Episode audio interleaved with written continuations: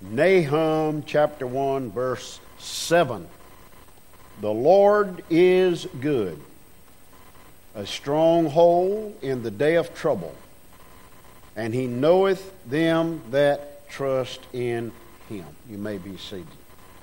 The Lord, the Lord, the, the name Lord there, if you notice, every letter is capitalized. There is none above him. There's none that will ever be above him. There was none before him, there'll be none come after him. Nahum, or Nahum, ever how you want to say it, um, was often counted uh, the highest among the minor prophets. Um, he prophesied about the time uh, that Isaiah uh, came on the scene. Uh, his home was in Galilee um, his name means comforter.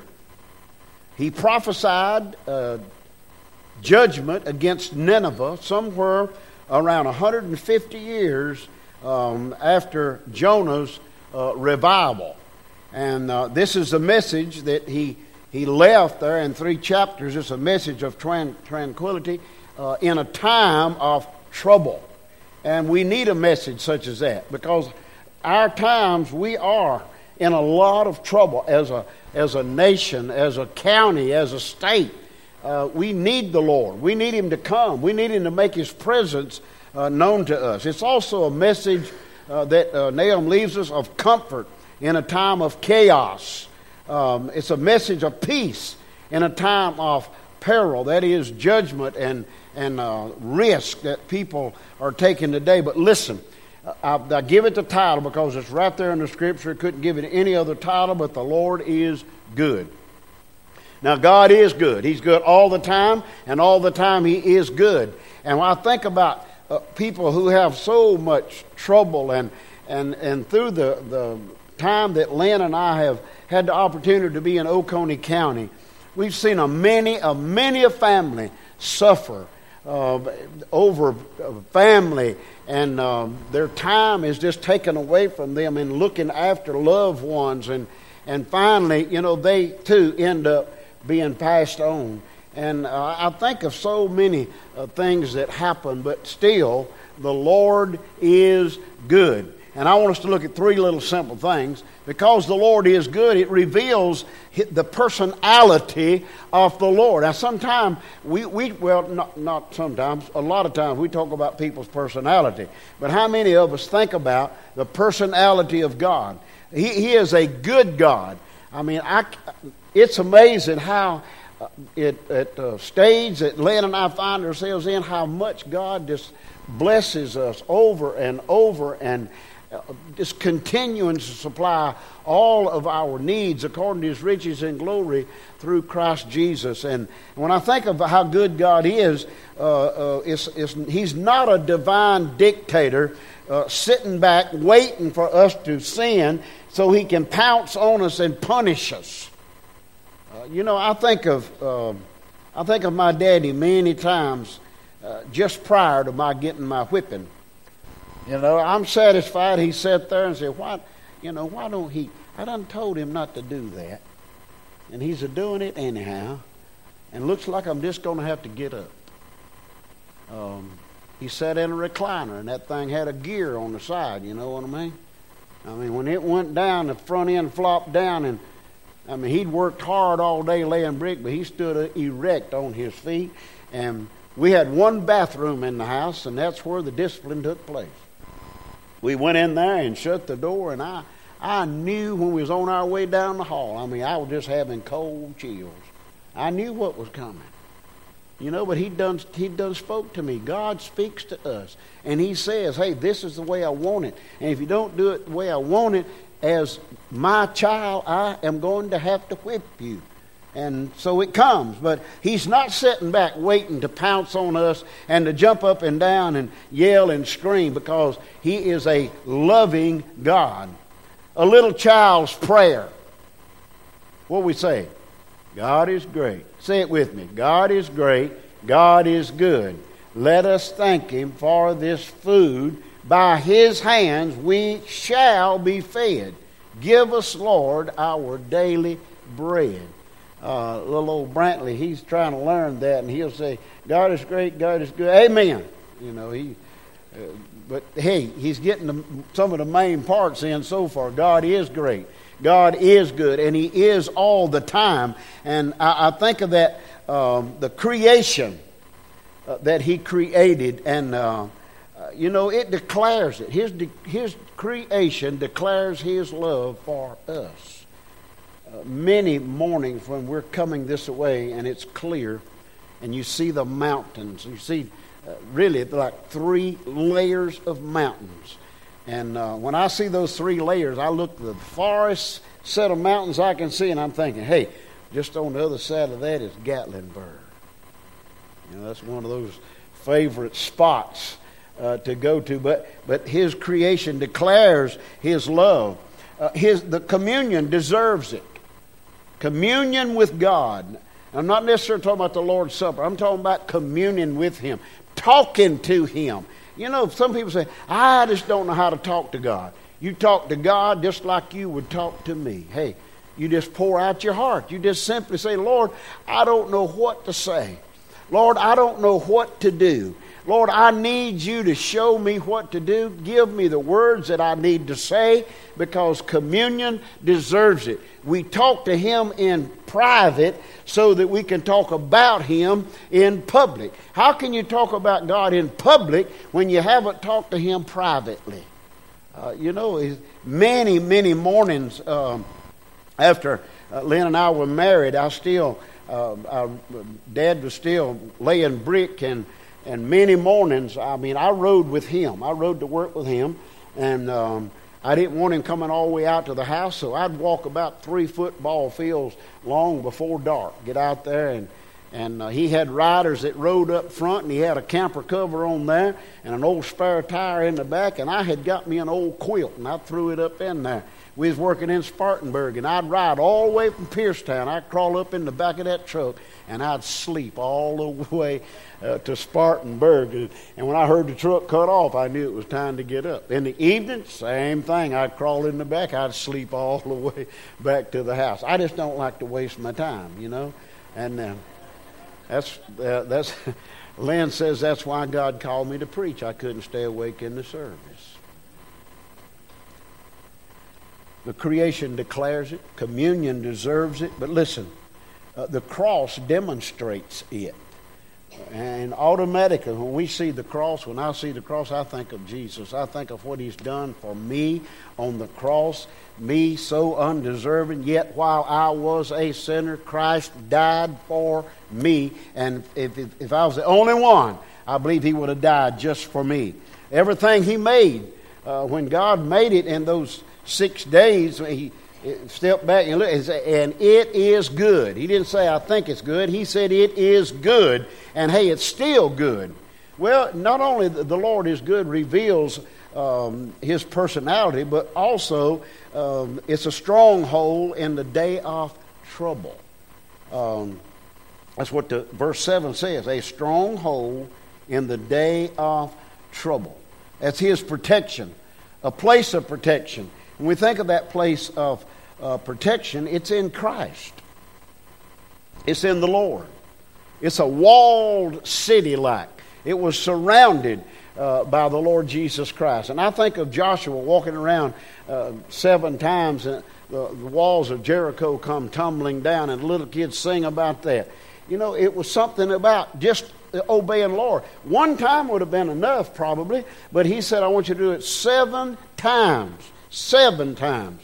And uh, on that seventh time, hey, things happened. And so we think about being surrounded by Christ. We may have to do it more than once in order for the Lord to act, okay? Because He knows our faith, He knows how faithful we are. Uh, it also uh, settles um, like a fort. It, it comforts like a fort. When, when the Calvaries and, and was getting started, and they'd go and they'd build a fort. They built a fort for protection. The fort offered power because they could, they could get behind the walls or they could, they could get up where they could see the enemy coming. A fort was important. A fort was something that they needed. I think of America. You know, I, I feel safe in America. I feel protected uh, in America. And uh, there's not a morning goes by that, that Lynn and I don't pray for our law enforcement and pray for our, our military and our president and our nation that we would stand strong for the Lord because you know, we, we say and we sing, God bless America.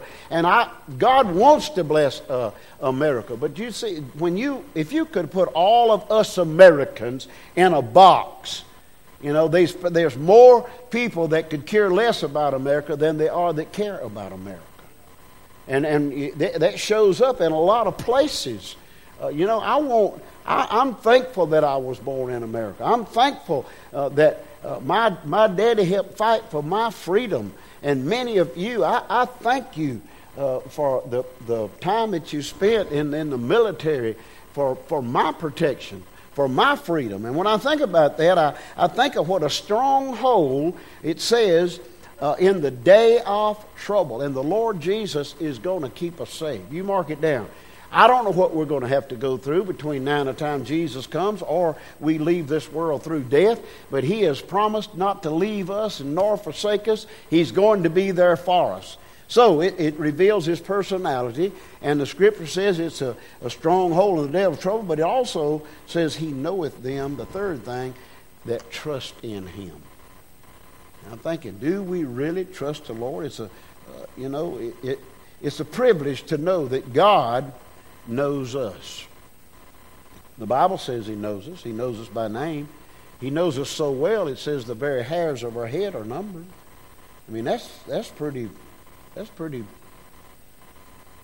awesome, I guess you could say. Puzzling, even, to think the very hairs of my head are all numbered. Why? Because God's that kind of God. He loves us that much. So it's a privilege to know that He knows us. Um, and I know He knows me because He calls my name, okay? He calls my name.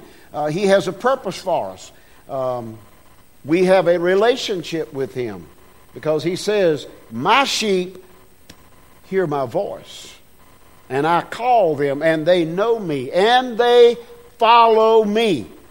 Now, following the Lord is not, is not that difficult once we get on the, on the trail and know that, hey, I'm following the Lord here. I'm obeying, I'm obeying God. I want to be his follower. I want to do what he says do as long as he says do it. We have a relationship with the Lord is good. His mercy, the Bible says, endureth forever. He constantly is having mercy on our nation. He's constantly having mercy on the lost as, as we pray for them to come to the Lord. The Lord is good. He protects us, and He is worthy of our faith and our faithfulness because the Bible says, without faith, it's impossible to please Him. And I want to please God. In order to do that, I have to have enough faith to know and believe that He is alive and that He is calling the shots, that He is in control, and that He is the only one that knows when this thing's going to end. Nobody else knows, not even His Son Jesus. But one day He's going to tell His Son, it's time for the marriage. I want you to go get your bride. Can you imagine? What a time that's going to be. As the first time Jesus left heaven, he knew he was coming to die. Horrible. But the second time, he's going to be coming to pick up his bride. What a joyful, what a wonderful time that's going to be. Listen, God's a jealous God. If you look back in, uh, in that uh, first chapter, uh, he's a jealous God. You know, he wants to be first.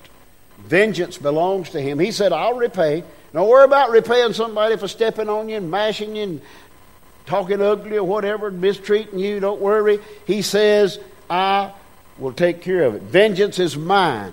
Uh, he's, the, that verse also says that uh, he's in the whirlwind. And I think of many times, I love to see a whirlwind. I love to hear a whirlwind. I love to hear in the, in the fall when the leaves are, are falling and he gets in that whirlwind and goes to stirring. I can hear him before I see him. I see him in the whirlwind because his voice is in the whirlwind. He speaks through the whirlwind. The Bible says that the clouds are the dust of his feet. the dust of his feet. In other words, I, you know, we look up and on a real cloudy day, especially these great big thunderheads just boiling up. I mean, just to, um, I mean, I see all kind of things in the sky. I mean, I see dogs mostly uh, in, in, the through through clouds, and and just to watch the clouds change uh, their form and to know, hey, that's the dust of God as He's going across the sky. Um, it's just another amazing miracle uh, to be able to look and to see that He is in full control of all creation. And I think, well, why don't we allow Him to control us all the time? Proverbs 3, 5, and 6. When we, when we look down there, um, he that knoweth him, trust in him. The, verse 7, the last three verses. Trust in him. Proverbs 3, 5, and 6 says to trust in the Lord with all our heart and lean not to our own understanding, but in all of our ways acknowledge him. And he said, He will, He shall direct our path. And it's important that we are on the right path. Um, verse 7 there in, in um, Nahum, first chapter. Uh, the Lord is good. It's, it's worth underlining. The Lord is good, that we not forget how good God is. Um, and I think this sometimes people, we need to allow God to be good to us. We need to allow Him. We need to invite Him for every meal that we partake of. Invite Him to partake of that meal with us. I think of Cleopas and the other, they're on their way. Um, well, the city just left me. Where was they going? Emmaus. And uh, they invited Jesus, not knowing who he was, to, to stay with them, to spend the night with him, and to partake a meal with him. And that's when he revealed himself because, hey, he is so good. And I think what we need to do as Christians is to be obedient to his word, be obedient to his will, be determined. I'm going to live for you, God. I don't care what happens to me. I'm going to live for him. Uh, uh, Job said, if he kills me, I'm going to live for him. And we need to be alert. For Satan is like a roaring lion going about seeking who he can destroy. And he's after Christians. He's not after the lost crowd. He's after us as saved people. And if he can, he will destroy our body. But thank God he can't touch the soul. Amen? He cannot touch the soul. And that's the part that's saved about us, uh, of any and everything about this old body. For sure, the soul is saved, and it's got a place in heaven. Father, thank you for the evening. Thank you for time together around your holy word. Thank you for Nahum, Lord, for him being obedient to you and to recognizing and know that you are a good God. Lord, we thank you for your love, for all the provisions that you provide for us every day. Thank you for every home that's represented in this room tonight. And Lord, that you'd bless and take care of us, and we'll look to, for your return in Jesus' name. Amen. And whatever